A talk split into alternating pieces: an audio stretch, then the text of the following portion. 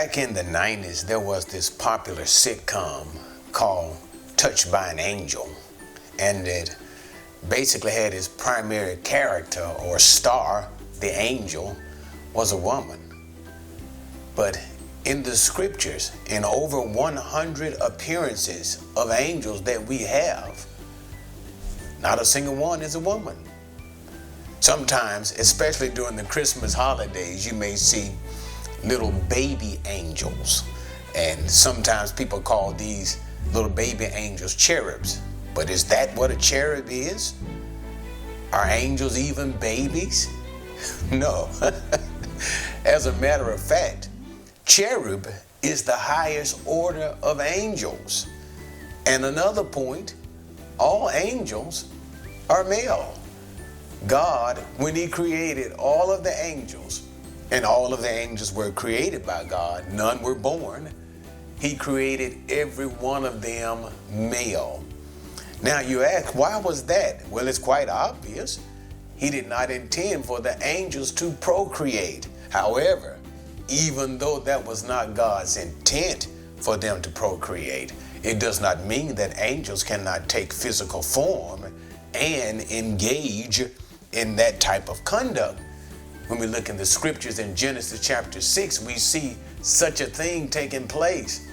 When the angels, that is, the demonic angels, some of Satan's angels, taking physical form and marrying human women and creating a hybrid breed of half angel, half human species of creatures that was called the Nephilim, or in another word, fallen ones. So we see that angels can procreate even though it was not the intent of God.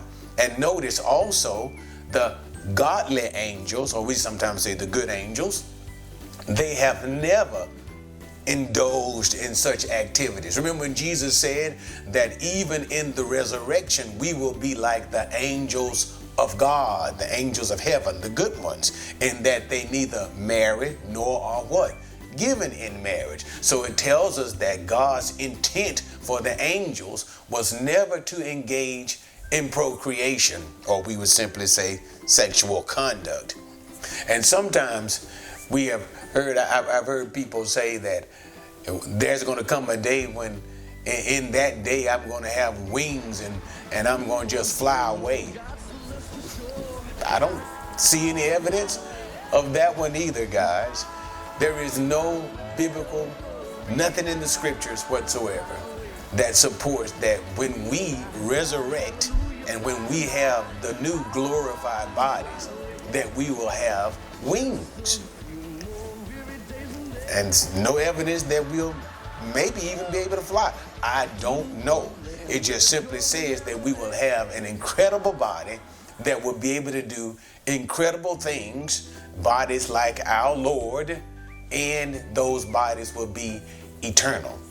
But strangely enough, even in the glory and the might and power of angels, what was it in the book of Isaiah when the Assyrian king had slandered God's name? He slandered the king of the Jews.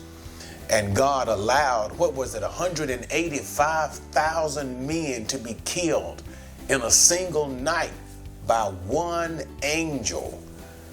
They are very powerful creatures and of great authority and majesty. And even concerning the angels who had never sinned before.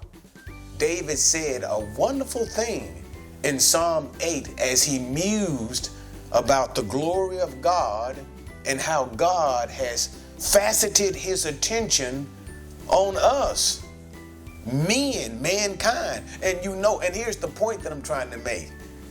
You know how we have sinned.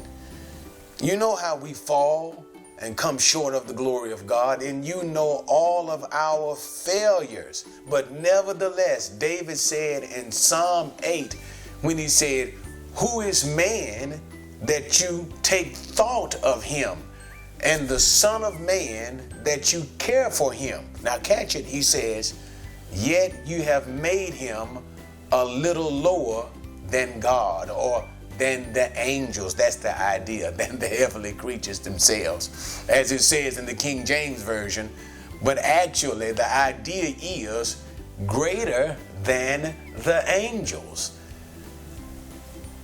Again, the Apostle Paul said, Do you not realize that there is coming a day that you will judge angels? So, what is the scripture saying?